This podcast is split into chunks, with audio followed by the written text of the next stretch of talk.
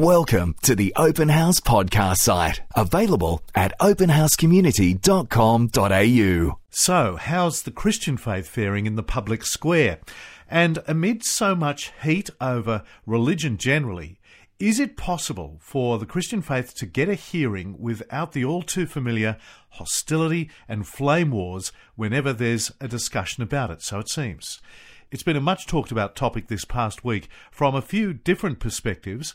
First, with the ABC's Q&A and an appearance by the Anglican Archbishop of Sydney, Peter Jensen, with his plea for a more respectful conversation about all of this. Then, the blogger Stephanie Brown asked on Mamamia, when did it become okay to bag Christianity? Without setting up a siege mentality, there really does seem to be an edge, a hostility, an intolerance in our age of tolerance that isn't there with other aspects of our public life.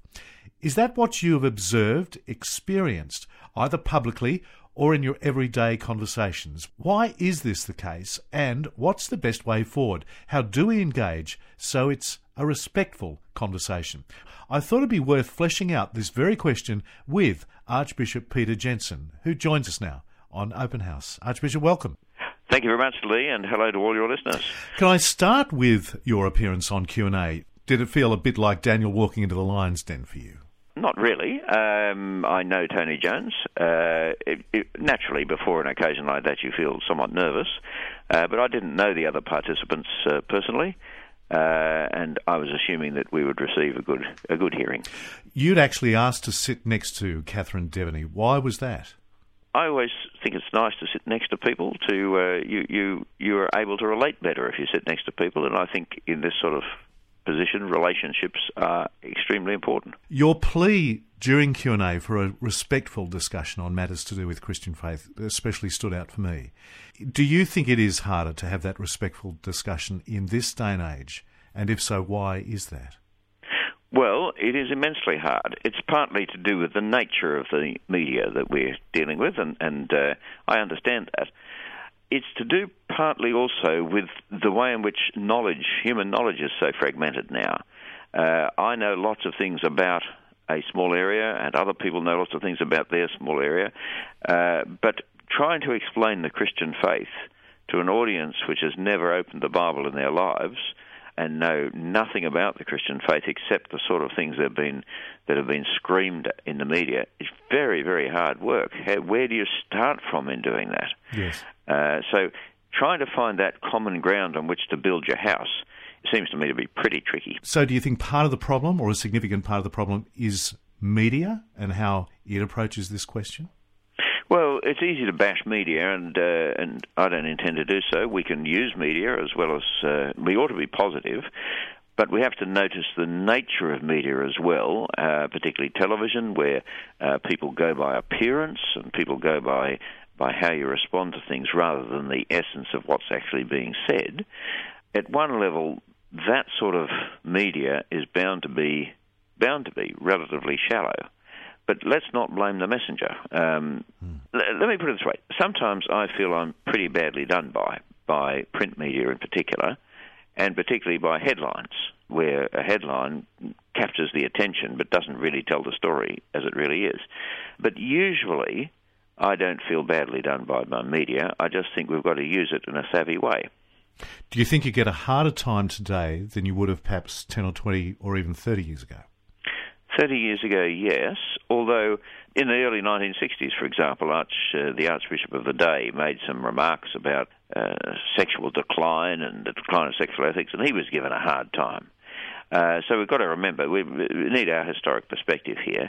But I think yes, uh, on the whole, the whole nature of the media, with the speed with which things occur, and the ability of all sorts of people to comment, has been a game changer in the last decade. I think it's just harder. One of those on our Facebook page this week made the point that it's often the case in an age that so champions tolerance that the only time that tolerance evaporates is when Christian faith is raised. Uh, whether it's the only time or not, I don't know, but certainly, yes, there does seem to be a fair degree of intolerance to Christianity, and uh, there seem, to my mind, a couple of reasons for that. Uh, one of them is that the Christian faith is seen, rightly or not, as being the predominant faith in Australia, And therefore, if you are the sort of person who likes to get into attack mode or to, to, to, to be seen as someone who, who's a dissenter, someone who's, who makes their identity by being different, uh, Christianity just is one of those most obvious targets. You identify yourself as being different from the majority faith. And so I think it's just the fact that it's Christianity, you, you, you could find some other target in another society. Uh, there's another reason, however, as well, and that is that, and it's the deeper one, I think. Uh, the Christian faith clearly makes a claim on people's lives. It proclaims a God who uh, seeks to transform our lives and to order our lives. And the prevailing culture, particularly of, of the voluble people in this community, the prevailing culture is deeply opposed to such ideas. It's what is what I call individualism rather than anything to do with God. And therefore, this prevailing culture, which by now has turned itself into the only right position, is particularly angered if you put another position. There's a lot of anger in it. I wonder whether this is also partly related to that. When people like you express a position on a range of issues from a Christian point of view, which are going to apply to people largely within that faith, that the broader secular society thinks you're trying to change that society. Is that part of the problem as well? It could be. The only trouble is I am trying to change the society. They're right in thinking I am. And here I'm a bit old fashioned, I think, Lee. I think it's the age in which I grew up. I sort of have a belief in Australia. I, be, I feel as though I'm part of a national community, and I feel I have every right. I don't, I don't want to say I'm in charge of the community, but I have every right to express within the community uh, my beliefs about how our community should be shaped from a Christian point of view and try to persuade our fellow citizens that that's actually the best way to live. So that's more by persuasion. It's by persuasion. I'm totally opposed to any idea, of course, and, and as you would be, any idea of a church-run state yes. or something like that. That's uh, when you get a church inside of a, uh, in charge of a state, you certainly get great problems. But it is by persuasion. It's by saying, look, wouldn't we be better if we lived this way rather than that way? So, for example, I think Christian churches, the little local suburban churches we all belong to, are immensely important for the good health of our society, as are many voluntary groups, for example. And we ought to be doing all we can to support such institutions and organisations for the good health of our society as a whole. So I'm blowed if I'm going to go back into a little box and say, well, I'm just a Christian and I just want space for my Christian views. I want to say no. My Christian views are consistent with what's good for the for the nation. Do you think the Christian Church and those who've spoken about Christian faith have always served that cause well in how they've dealt with questions like this? Have they always been respectful? No, we haven't. I think we've made many mistakes. One of the chief ones, in my opinion, was that when this goes back to that very interesting decade in the 20th century, namely the 1960s when in many ways that was the decade which began to eh, bring into society a majority view that wasn't even broadly Christian. Yes. And I think we dropped our bundle at that point. We didn't apply our minds well enough to what was going on. We didn't offer a critique. Uh, we didn't effectively summon people to God and God's Word at that time. I think we were complacent and I think we were outclassed, and what we were trying to say was often regarded as bleating.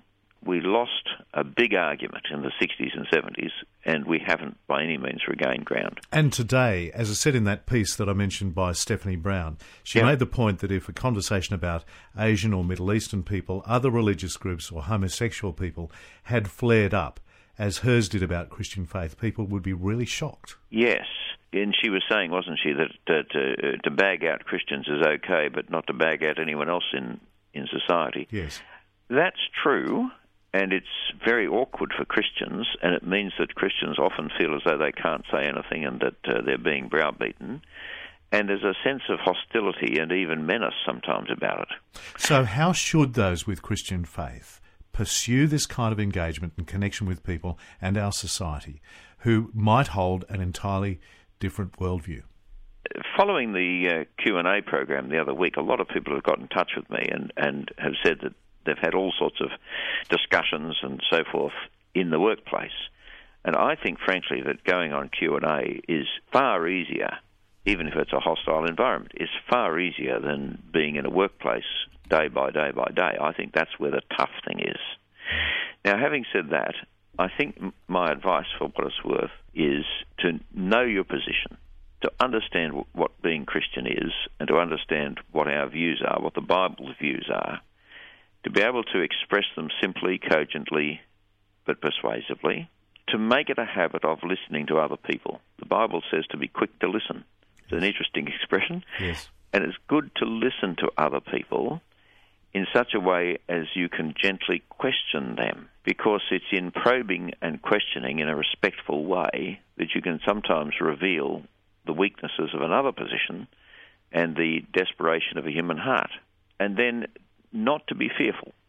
Uh, we sometimes are very fearful, and any sort of disagreement or or questioning back makes us feel we're under attack. But we need to be confident of our position, courteous in the way we go about things, loving of other people, but willing to put our point of view rightly and quietly when the moment arrives. Archbishop Peter Jensen, very much appreciate you joining us on Open House. Thanks for joining us. It's been a pleasure. Thanks, Lee. We hope you enjoyed this Open House podcast thanks to Christian Super and Real World Technology Solutions. To hear more from Open House, visit openhousecommunity.com.au.